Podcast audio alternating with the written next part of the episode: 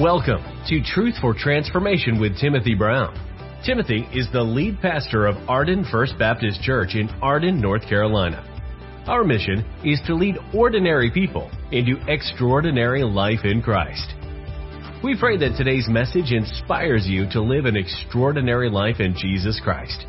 Check out our website for more inspiring resources. ardenfbc.com. Now, here's today's message from Pastor Timothy Brown. Good morning, Arden First. How is everyone doing? Good to see so many smiling faces. That was an incredible time of worship, wasn't it? Praise God. Welcome to all of our guests online. So good to have you here. We're going to be in Acts 14, so go ahead and turn there. We're doing a series within a series. We're going through the whole book of Acts, verse by verse. But as we go through the book, there are certain themes.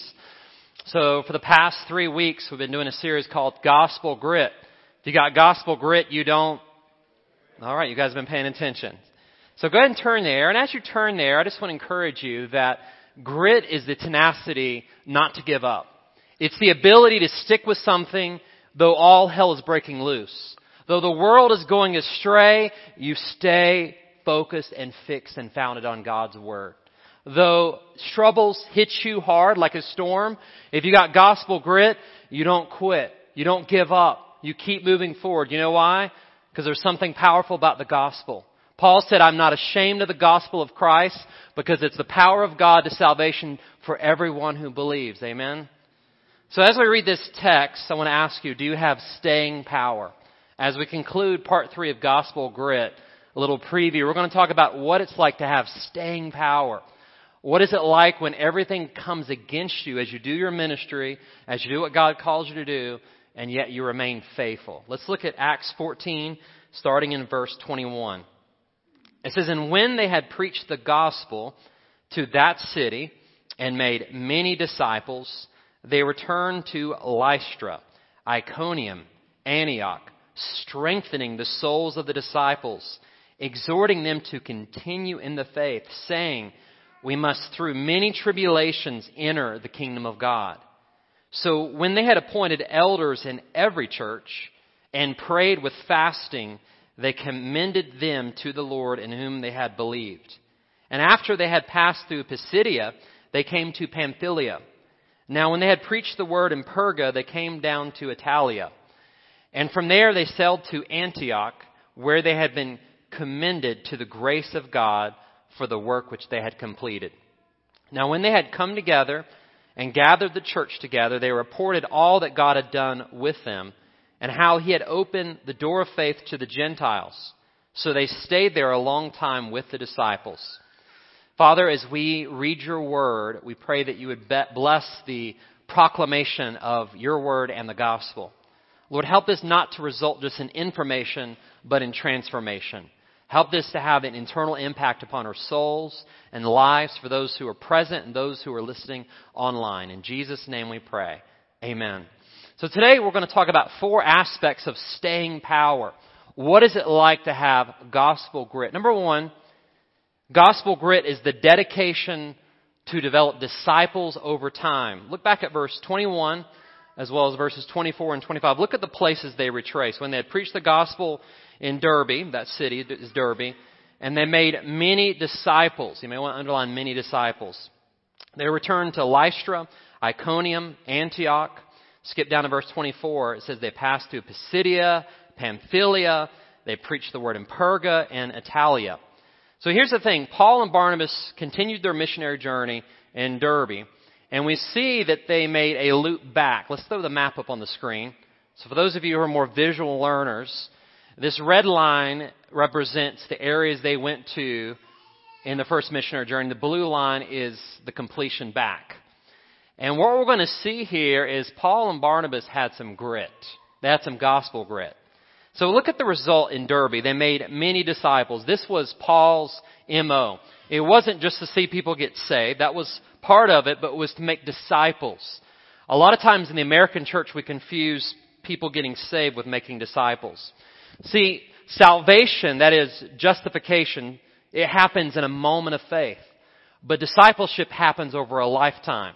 Someone can get saved by accepting Christ by faith alone, but disciples are not made in a day, but they're developed daily. Discipleship's a lifelong call to follow Jesus. So let's uh, leave this map up here for just a moment. Let's look at Lystra. Look at Lystra on the map. Paul and Barnabas retraced their steps back. So if you remember last week, Lystra was a place that Paul got stoned. We're not talking about the 60s. Remember, this is stoned with rocks. He got stoned. They thought he was dead, so they dragged him outside of the city.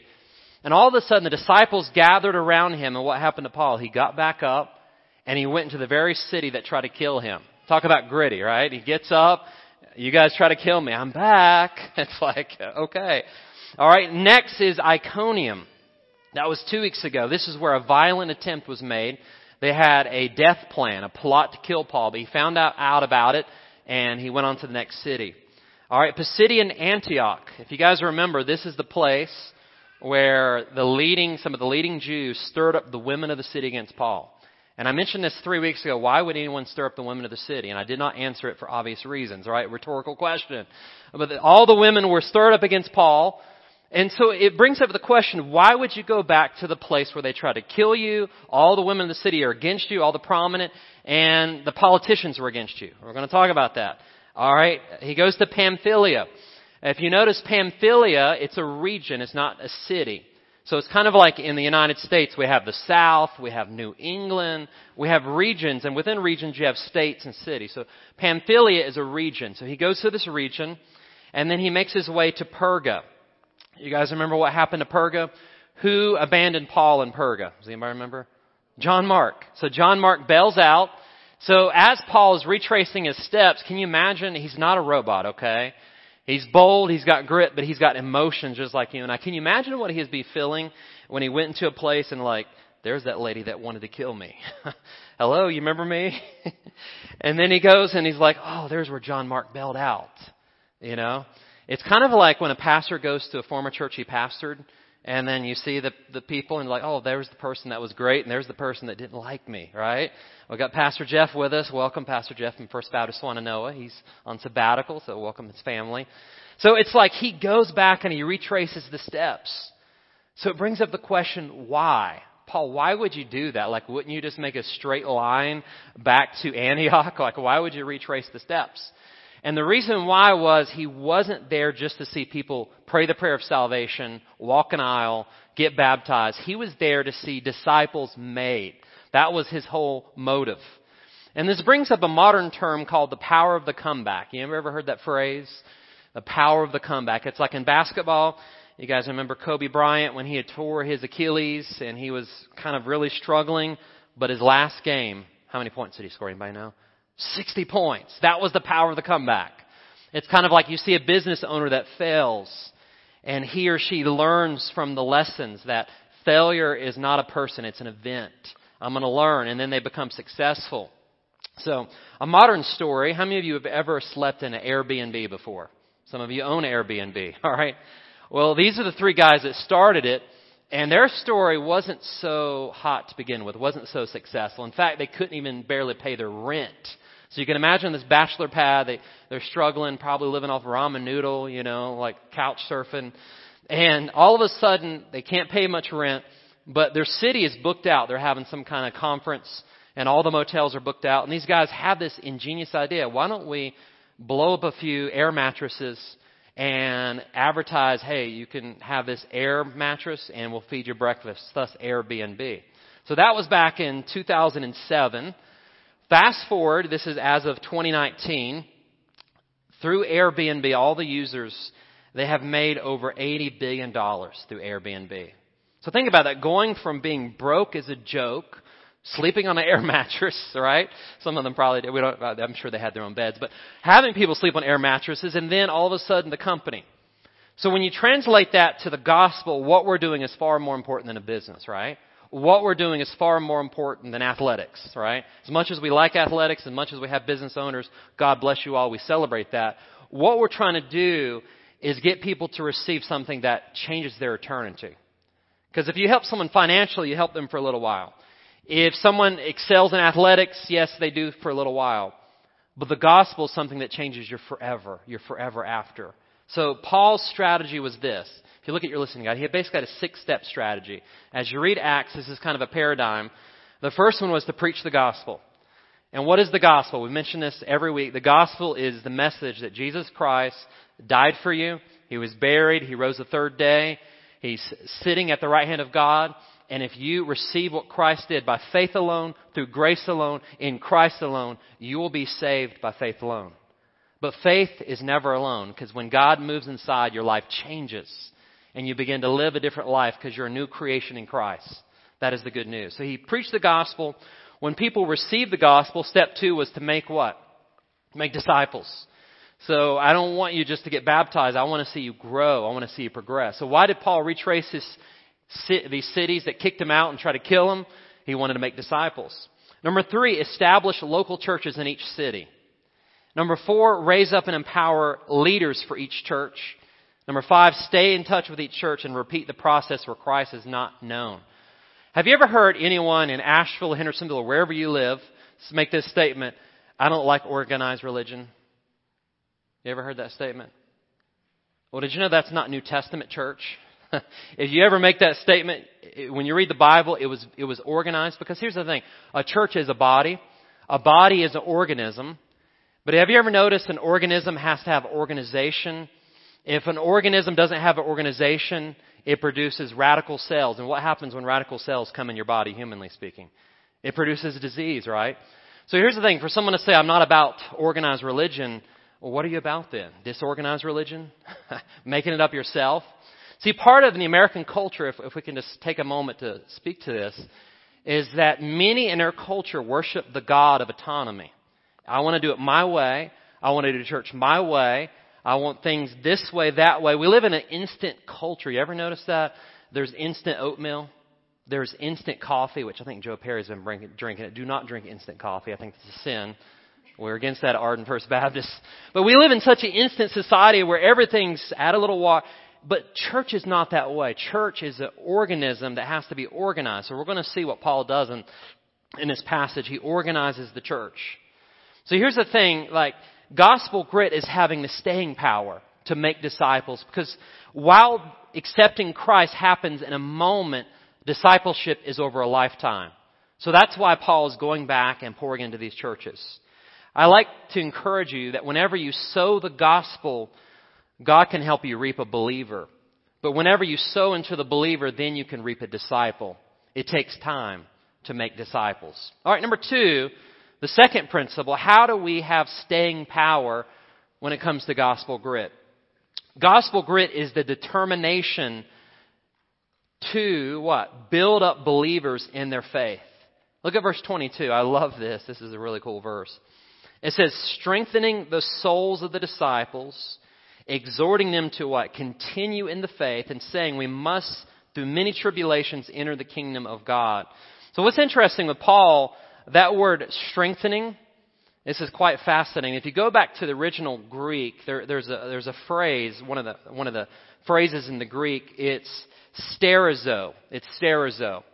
In our English, we have a word called steroid. That's where we get our word from. Steroid, obviously they're outlawed for obvious reasons, bad effects in the body. But what do steroids do to the body? They build up the physical body and make you muscular. Okay, now there's not a direct parallel with this word, but follow me. This word sterizo is the idea of spiritually building up someone. Like someone is weak and famished and all of a sudden you build them up. You give them spiritual strength. And all of a sudden it's like an outside influence pressing on someone, hey, you're going to be okay. So I to encourage everyone at Arden First to be people that are bodybuilders. We build people up. You guys have been there in a grocery store. You see someone coming and you're like, there's so and so. And you walk the other way. Why? Because they're going to bring you down. They're going to suck the life out of you, right? But as believers, we're called to do what? Sterizo. We're called to build people up. So Paul, Barnabas strengthened the souls. And then he exhorted them to continue in the faith. It's like Jude says in the book of Jude, Jude I think it's 1 3, that we are to contend for the faith once for all delivered to all the saints. Think about that, contend. Now I gotta make a little caveat. We are to contend for the faith without being contentious. What does that mean? Well, have you seen people that are really, they love Jesus, but they're kind of hard to be around? You ever met people like that? And it's like this. The gospel message is offensive. It's hard telling someone they're a sinner and you're going to go to hell unless you're repent. That's, that's an offensive message, right? So we are to present the offensive message of the gospel in the least offensive way possible. So what does that mean? Well, sometimes it means having a conversation. Sometimes it means to, you know, give them a card and invite them to church. Sometimes it means going over their house.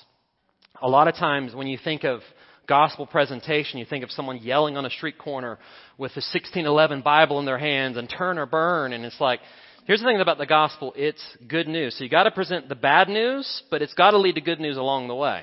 And if all I hear is I'm going to hell, is that good news? It's like saying you're sick and there's no cure. The gospel is there's bad news. You and I are infected with sin to the core. But the good news is Jesus died for it. So we got to present the offensive message of the gospel in the least offensive way possible. So he goes on, he builds up their faith, he encourages them to continue in the faith. And Colossians, there's a parallel to this. It says, Him we preach, Jesus we preach. And it's interesting how in some churches they don't talk about Jesus much anymore. Have you ever noticed that? Whatever is hot politically or culturally, that's the series. Whatever is going to make society add a boy, add a girl. But Paul tells us that if you want to make disciples, you don't preach yourself. You don't talk about what the hot topics are in culture. That's not the theme of your sermon. The theme of your sermon should always be about who? Jesus Christ. We are followers of Christ, right? Him we preach, warning every man and teaching every man in all wisdom that we may present every man what? Perfect in Christ, mature in Christ. So here's the thing. God has created us to make disciples. And as Joe said in the beginning, it's great that we're in rows right now and we learn in rows, but discipleship takes place best in circles, not rows. So in other words, if you guys have a question, it's hard in this forum to answer every individual question, right? But when you're in a small group of, say, 10 people, 12 people, then learning begins to go deeper because you can ask questions, you can apply the message. So I would encourage you to really get plugged in community. We have this discipleship pathway. We're going to pop this on the screen. In uh, two decades of doing ministry, the, one of the number one questions I get asked by people is, well, what's my next step? That's kind of the number one question people ask. I, okay, I prayed the prayer. I'm a Christian. What's my next step? So what we wanted to do is make a pathway that's simple so you guys know where you're at. So step one is you're active in worship. That's pretty easy. You show up for church, but we also encourage you, worship's not just a service, it's a lifestyle. So Romans 12, 1 and 2 talks about offering your bodies a living sacrifice. So start living the life, but the worship service is where you glorify God, you get encouraged. So as you go out the, the daily grind, you're lifted up and you're encouraged and your eyes are on Jesus. So that's step one. Step two is you're connected to community. That's the Arden group piece. So if you're just coming to the big gathering, the next base is join a small group. Well, how do you join a small group? Well, just send us an email. We'll share. We got groups for every ages and stages. We got groups for babies, even right now while we're doing. They're in their small group. We got groups for senior adults. That's going on uh, Joe and I, along with Amy and, and my wife Lori, we lead a group for people in their 30s and 40s. So if you're in your 30s and 40s, we're having a Southern boil to, on Tuesday. You know what a Southern boil is? Like where they spread the newspaper and you got corn and is it crabs and shrimp and uh, it's yeah. So that's going on. And if you're like, I'm not 30 or 40, well, you can come help cook and be a part of it. So we'll, we'll recruit you. But there's groups for every ages. So look at that. Step three is embracing your place through serving and giving. So like I'm in worship, I'm in a group. Did you know that God created you for something greater than just being here and taking up air on earth, right? You're, you're, you're created for a mission. You are made for a mission. So we have Arden serve teams where you can serve and get involved. And then finally, step four is multiply. What does it mean to multiply yourself? We have a saying here, each one reach one. So we've challenged everyone that calls Arden their home. You've got 12 months try to win one person to Christ this year. And you're like, well, how do I do that? Well, we're to, we're to do some training in upcoming days to show you. But it's having gospel conversations. It's telling your testimony. It's leading them through the scriptures and pointing them to Christ. So that's, that's pretty simple, right? So if all of you are at least on base one today, so my goal is go to base two. Take the next step. Join a group this week. So here's the thing. There's a warning before we go on the next verse. He says that we must, through many tribulations, enter the kingdom of God. many tribulations. Have you ever had a bad day before?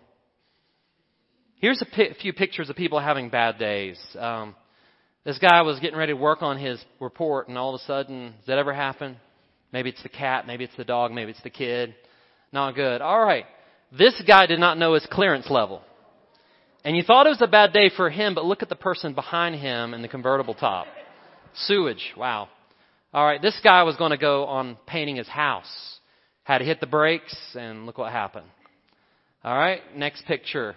Do not exceed 8,000 pounds. He did not read the sign. Bad day. All right. A lady was getting ready to start her day, but she didn't turn her coffee cup the right way. It was too early. All right. And finally, an engagement picture. I proposed to my girlfriend and proceeded to drop the ring down the golf, golfer hole. Wow. Wow, groundhog. That's, man, how are you going to find it? I don't know. So here's the thing. The word tribulations, you may want to underline this. In the Greek, it's the word philips, thlipsis. And it has the idea of, thlipsis is the idea of pressure, pressure upon, it's affliction, it's anguish, it's burdens, it's persecution. So here's thlipsis, give you an idea. Has anybody ever put extreme pressure on you where you just feel troubled? I have two sons that do that quite often. They're not here, so I can say it. My girls are great, but my boys, I know thlipsis. And the challenge is, it's not a matter when you have trouble, or if, it's when, because you're going to have it. Look at what Jesus said in John 16:33, and you're listening, God. He said, "In this world you will have what? Troubles. You're going to have trials." And he said, "But be of good cheer. I've overcome the world." In James, he says, "My brethren, count it all joy when you fall into various trials, not if, when." In Romans, Paul, another passage says, "If we indeed suffer for, with Christ, that we may be also glorified together." So as long as you're on this side of the story, there's going to be trouble on your way to glory. As long as you're on this side of the equation, it's not a matter of if, it's a matter of when. And I apologize on behalf of the televangelists that say that when you pray this prayer, you give a seed offering, all of a sudden that Ferrari is going to drive up in your driveway, and you're like, it didn't happen. That you're going to get the dream spouse, which by the way, all of you married got the dream spouse. I may need to remind you. So that God did answer that prayer. Whoever you married is the dream spouse, so the grass is not green on the other side. Amen. So here's the thing, like, we expect this world to be great. But when you read the Bible, think about the apostles. How many of them were martyred? Most of them except John, right, were martyred, okay? How many of them had your best life now? None of them. so here's the thing, in this world, you're going to have suffering, you're going to have persecution, you're going to have all this stuff. And you're like, Timothy, that's very depressing. How can you preach a positive message with words like that? Well, we're looking from an eternal timeline, not from hundred years here on earth. Because if you look from eternal timeline, Paul says that these afflictions are just light and momentary, but they're treasuring up for us a glory that is beyond what you could even imagine. It's far worth everything you had to go through. So let's put the scenario. If you had the worst life possible, everyone you loved died, you were sick all your life, uh, but you loved Jesus and you served Him and you died and go to heaven and when you enter into the realms of glory, you'll look back at this life and say, you know what? It was worth it all. You know why? God has all of eternity to show me His love and His kindness and His goodness. And this is just sanctified speculation, but you ever wonder why God made so many planets out there? You ever wonder why the galaxy's there? Why so many stars? Could it be that when you get to heaven, you'll get to explore some of God's creation? And for those of you who love traveling, it's not like heaven, you're floating around on a cloud, but it's like I get to worship God. And part of that worship is I get to explore His creation. All of creation tells a story about how beautiful and amazing God is. So, if you're going through trouble here, just imagine yourself soaring through the galaxies. Imagine yourself discovering new stars. But more than that, being with Jesus Christ. So it's worth every trouble you may experience. Amen. Number three, someone say gospel grit. When you got gospel grit, you what? Don't quit. All right. Gospel grit is the design to empower godly leaders in the church. Look at verse 23. It says, So when they appointed elders in some churches? No, it says every church. And praying with fasting, they committed, commended them to the Lord for whom they had believed. So no, notice what Paul and Barnabas did. They retraced their steps to build up the disciples, build up their faith, and encourage them to stay faithful and continue in the faith. But then they established leaders. Why? Because every church needs leaders, right? Have you ever been in, let's just put yourself in a job situation where you didn't really have a boss or anyone managing? How did that go? Everyone just did their own thing, right? Have you ever been in a healthy situation where the leaders in that organization did a good job and people felt like it was a good environment? You ever notice how things thrive when they're healthy? A lot of times churches talk about church growth, but let me tell you the secret of church growth is church health. If you want anything to grow, you just get it healthy, because healthy things grow. Unhealthy things do what? They begin to die. The church is no different. Now, the church is going to live forever, but I'm talking about the local entity. Why do some churches close down? Why do some churches not make it? Well, we got to keep our eyes on Jesus and we got to be active about the message of proclaiming the gospel to every man, woman, and child that Jesus saves. He's got a great plan, and his plan is for everybody that receives it. So they establish elders. And it brings a question a lot of people have in church. You ever thought about what is the difference between an elder and a deacon? How many of you ever asked that question? You have elders and deacons. What are they? Okay. A lot of people ask that question. And here's the confusion. In many Baptist churches, deacons function like elders. You have the deacon board. And who's the deacon board? It's the people, guys that make all the decision. Is biblically is that a deacon or is that more like an elder? You see the confusion. So on your listening guide, we have the chart up. Uh, here's the character qualities from 1 Timothy 3. This chart was taken from AnthonyHowder.com. But he does a great job summarizing. Both elders and deacons need to have one wife. In other words, you're not a womanizer. Character, okay. Respectable, not a drunkard. So if someone's getting laced up on Friday night, that's not an elder, not a deacon. Not a lover of money. So if it's all about money, that's their God. That would disqualify them. They manage their household well, manage their children well. All right, look on the elder side. Above reproach, sober minded, self controlled hospitable, able to teach, not violent. I remember recently, I'm not going to call it the name of the church, but um, it was on the news. They had a like a fisticuff out in the church parking lot. They had a church meeting, didn't go well, and people were swinging. It made News 13. That's that's not a definition of uh, what it'd be like if you were one of the leaders, right? Not a new convert, thought well by outsiders. Okay, let's look at the deacon side.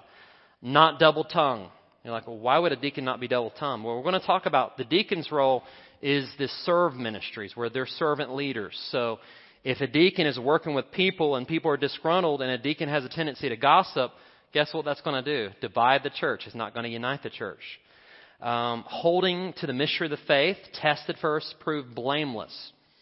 So here's the basic difference. If you look on your listening guide, elders, they're the ones that are protecting the flock. They're shepherding the flock. They're guarding the doctrine. They're, they're providing the direction. What may help you is synonymous with the word elder is the word pastor or overseer. So think of elders as pastors, okay? Called pastors. So that helps you. Okay, now I get it. A deacon, on the other hand, a deacon is the one that leads in the the practical daily affairs of the church. Think about the widows and orphans. Think about in Acts 6, it doesn't mention the word deacon, but they were the forerunner to the deacon ministry. What do they do? They helped the widows that needed food. That's the deacon. So the, the elders allows them to focus on the spiritual aspect, the Word of God, the doctrine, the gospel, making sure we're heading the right direction. And it frees up the deacons to focus on the physical. People get hungry. People have needs. People's houses sometimes need taken care of. People need phone calls. People need support. So that's the elder and deacon ministry. And what I want to encourage you at Arden, typically every year we have nominations. Last year we had COVID, so we didn't. So we're going to, we're going to begin to take nominations for elders for the church to add to our leadership council. So we're looking basically for four C's. You may want to write this down. The four C's are calling. Does the person feel called to this? If they're not called to oversight, then it's not going to go very well. So calling. The second C is the word character. Do they have character? We mentioned the character here in 1 Timothy 3, as well as Titus. The other one is chemistry. Do they fit the chemistry of the church? Like, is there going to be a fight every meeting, oh, or there is fisticuffs in the parking lot? Is that going to be the result if this person ends up? The other one is competency, not just ability, but do they have the time? A lot of people are called and have the character, but the, their time doesn't allow. So during this month and next month, we're going to allow you as the congregation to submit names. And you can email it to the office at ardenfbc.com, submit names. And what the council is going to do, they're going to vet the names, and we're looking to add two new elders to the leadership council. So that's going to process is going to take place during the summer. So you can email that. Uh, the deacon ministry, many of you have requested and wanted us to bring the deacon ministry back to uh, thriving elements. So we're working on that. So stay tuned for that. But the deacon ministry is going to be the ministry team leaders. Where a lot of churches struggle, and some of you have seen this, where it's a one size fits all deacon ministry. Where it's, you ever seen where one deacon calls like 10 families and that's what deacons do? Well, what if you're not gifted in the area? How many of you don't necessarily like the phone? right? Well, and, and Arden, a deacon ministry is different ministry team leaders. So you may be overseeing a mission team and you're providing servant leadership for that. Someone else may be the ministry of helps, like helping repair a widow's house. So we're gonna, we're gonna organize you based upon your giftings. It's not gonna be a one size fits all. So Paul and Barnabas, what were they doing by electing leaders? What were they doing? It's the power of delegation. Have you ever noticed that when you delegate, then you can celebrate? Great delegation leads to great celebration. Let me give you a practical illustration. How many of you ever looked at your neighbor and you see like the mom or dad out there mowing the grass, but the teenager's there on the Nintendo, and you're like, what's going on here? Lori and I will see like, man, the mom's out there mowing the grass and they've, they've got kids and they're, uh, what's going on? Well, it's like this. If you don't delegate, you can't celebrate. So here's the thing. This works not just in the church. We're talking about the church context in this text, but in your family. Listen, if you got kids, put them to work, okay? And I'm not talking about slave labor, I'm talking about responsibility. Because what happens when they go to college and get away? They're ill prepared for life. You know why? Mommy and daddy did it all for them, including their clothes, and they're like, I don't know what to do. I'm so scared. And it's like, you're 18, okay? You're a grown man, okay? But for those of you, we have several business owners. Whenever you delegate, let me explain how this process works. It's very simple. You want to encourage people. You want to equip people, then empower them. What I mean by encourage them, it's like, hey, listen, I see this in you. You have this strength, this gift. Then you want to show them how to use it. That's the equipping part. And then you empower them. Go do it, and I'll, I'll, I'll serve alongside of you. So the scripture is not just applicable to the church with elders and deacons, but it's applicable to your business, it's applicable to your family, whatever lifestyle that you have as far as work, or some of you work at home. Um, listen, there's, there's many ways to delegate, okay? So delegation leads to what? Celebration. The reason why some of you are stressed out, you don't delegate. All right, moving on. Number four. Gospel grit is the delight of returning home to celebrate God's grace. Now, love verses 26 through 28. Look at the text. Beautiful. From there, they sailed to Antioch. Okay, let's throw the map back up if we can get that back on the screen. All right. So you notice there's two Antiochs. There's the Antioch up north, and there's Antioch of Syria. Okay, Syrian Antioch. So they traveled back. And you're like, well, how long were they gone on this mission trip? Many scholars think at least a year. So put yourself in the Apostle Paul's sandals, okay? Imagine this is your first missionary journey. You've been stoned, almost dead. You've been run out of town. Women of the city are against you politicians are against you. You've been kicked out. You've been scorned. You've been ill treated. Are you ready for homecoming? it's like we're home sweet home. So Antioch was this homecoming. And they could not wait to be back. And we have a homecoming today, okay? You didn't know this, but our Vermont missionaries are back. So come on up, Vermont team. Just stand down here. All the Vermonters, come on up. Let's give them a hand. So as they come up, we're to, God willing, work on preparing a video. And you guys come on up. Other Vermonters here? I know we had a lot in the first service. Um, we had a team of six people that went up to Vermont and shared the gospel. And you'll notice one of these videos, someone pulled a gun. I don't know if it's loaded or not, right there. So they were ministering to homeless. They were doing remodeling. They were working with another church. And uh, so here's what I want to get to, the, to you with this. We're going to send people out on mission. And a lot of times it's short term. It's like a you know short mission trip. We're getting ready to send Susan, and there's another group uh, of people in the community going to South Dakota, and we have other connections in New York City. So we're going to be sending people out on mission. And they come back and it's a time of celebration. So what we're going to try to do with these guys is get a video so you can hear some of the stories. We don't have time in this service. So let's give them a hand. Appreciate you guys. So I want you to think about this. It says they, where they had been commended to the grace of God for the work which they had completed. So I want you to think about Paul. As great as Paul was, okay, Apostle Paul, he was accountable to a local church, right? Have you ever thought about that? Paul, Antioch was his home church. How many people today do we see that are evangelists or leaders and like, where's your home church? Well, it's the capital C church. Really? Where's that in the Bible? Everyone in the Bible had a home church, right?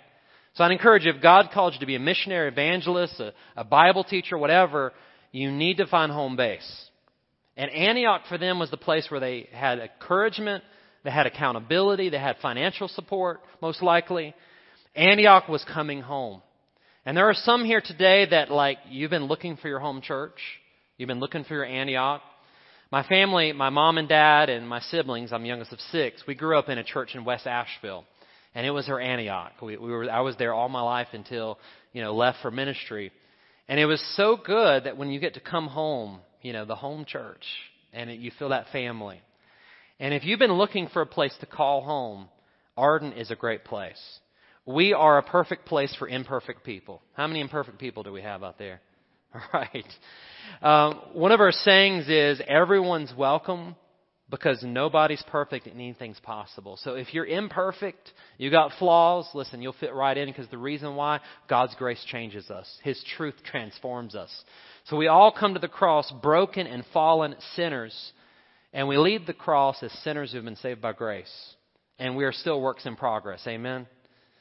So, one thing I want to point out before we close this message out is notice verse 28. Verse 27, they reported all that God had done. And verse 28, they stayed there a long time with the disciples. Have you ever noticed the pauses in the Bible? Paul, a lot of times, a lot of you think of him as this type A that never stops, keeps going. But notice he stayed at Antioch a long time. Why did he stay a long time? I'll think about it. This guy's almost died. He's been stoned. He's been persecuted. He's been mocked. So even the apostle Paul, as gritty as he was, he needed time to recharge. So I want to encourage you to avoid two extremes. The one extreme over here is rust out. God doesn't want anyone to rust out. You know what rust out is? It means you're just sitting there. I'm just sitting in my chair on my blessed assurance, hanging on till Jesus comes. That's rust out. That's called being inactive. Okay? God doesn't want you to rust out. If you're not serving, you're swerving. On the other hand, some of you are guilty of burnout. Show of hands, how many of you have ever experienced burnout before in anything in life? All right, a lot of you, okay? Now, ministry, it's easy to get burnout. It really is because most churches will never tell you no. They'll tell you to keep going, right? Keep going, keep serving. Because they're still lost people, right? They're still lost people. Keep going. But if you notice, Jesus often withdrew to solitary places to pray. Jesus, at one point, his, asked his disciples to go for, for uh, on the other side to get some, some rest. Obviously, a crowd met him on the other side, but the intentionality was let's rest. Paul, as amazing as he was, he needed rest. So what I want to encourage you is, as I'm encouraging to serve and step up, we also want to create a culture where if you're serving in a leadership position, you have times of break and renewal. So we want to encourage you. Some of you, I'll be talking to you to say, hey, do you need, do you need a break? Do you, do you need a rest? Because what happens in churches, let's put in the kids ministry to say you're serving every Sunday, what happens? You get burned out. So we're trying to create a culture where everyone's serving and then there's rest and margin built out. So what I want to encourage you as we look at this, Paul and Barnabas knew, knew their mission. The gospel had gone to which people group? To the Gentiles, right? They preached to the Jews. There's some Jews that got saved, but the Gentiles. Paul and Barnabas celebrated their win. So I want to ask you, do you have a win for your life? Have you defined what the win is? For them, it was to make disciples. What is your win? How do you define success in your life? May it be said that the win for us is being faithful to God, right? We want Him to say, Well done, good and faithful servant. At Arden, the win is for you to become more like Jesus every day. If you become more like Jesus every day, that's a win for us. At Arden, the win is for everyone to win one person to Christ this year. Wouldn't that be amazing? if everyone had someone sitting next to them that they won to Christ? I mean, that, that would just be phenomenal. And, you know, we do something called believer's baptism. And typically you see me up there baptizing. But here's the cool thing. If you lead someone to Christ, we're going to give you the opportunity to baptize them. Wouldn't that be cool? You're like, how do I do? We'll, we'll show you how to baptize. You got to dunk them and bring them back up and we'll clap. How many of you have ever baptized? Don't raise your hand, but how many of you ever baptized? Wouldn't, wouldn't that be cool to baptize someone this year that you led to Christ? So that's, that's some things we're looking forward to. So I want to encourage you as we look at this text, let's, let's throw the big idea on the screen. Let's summarize all this. How do we summarize this into just a short phrase? Gospel grit is the staying power to empower multiplying disciples for Jesus. So here's the thing. You see Paul and Barnabas, they stayed true to the mission. They didn't bail out. They didn't burn out. They didn't rust out. They stayed true. And then they returned home. And then they were sent out again, and then you come back home. You're sent out again, and you come back home. So what is God doing in your life? Let's here's some practical steps. How do we contextualize this? A few action steps. If you look on your listening guide, the first action step is invest your time in a few people over the long haul. If you want to make disciples, here's a formula you can memorize. More time with fewer people yields greater results. More time with fewer people yields greater results. The reason why we're not effective is we're, we're like, hey, how are you with everybody, but we're not deep with anybody. You ever notice that? It's kind of like the idea of someone walking around the neighborhood, hey, neighbor, how are you? Hey, and you're saying hey to everybody. And it's like, well, do you really know that person? Well, no. It's okay to say hey, but what, what would happen if you developed deep relationships with a few people? Look at the model of Jesus. How many people did he spend most of his time with? Twelve, right? And he had a mission to save the world, but he started with 12. So invest your time. To be effective in the kingdom, you have to pour your life into a few people. All right, second application is to become a bodybuilder. You remember that word strengthening? You know, you want to build people up. So I want to encourage you to use your gifts, talents, and ability. Some of you are so gifted in a certain ministry area, you could really change the trajectory of this church just by getting involved. Some of you, God has blessed in so many ways, and God could use you to make a big difference in this church.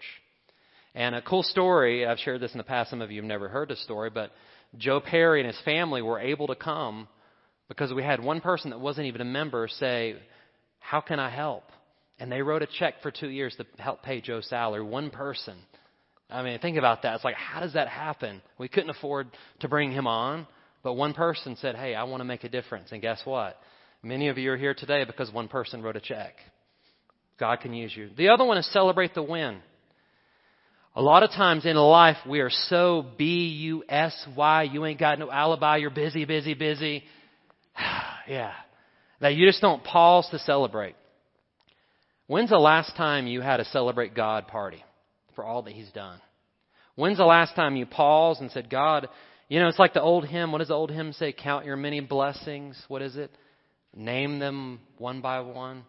Wouldn't that be cool if we did that individually and as a church?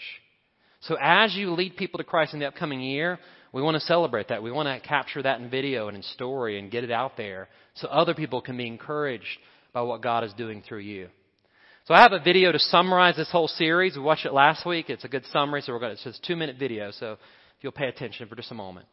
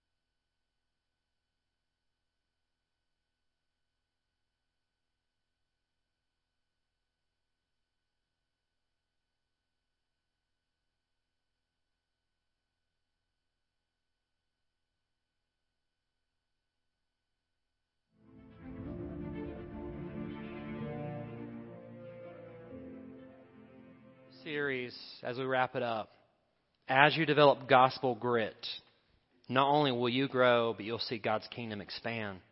And it's not for your glory, but your story is to bring who glory? It's to bring God glory. Let us pray.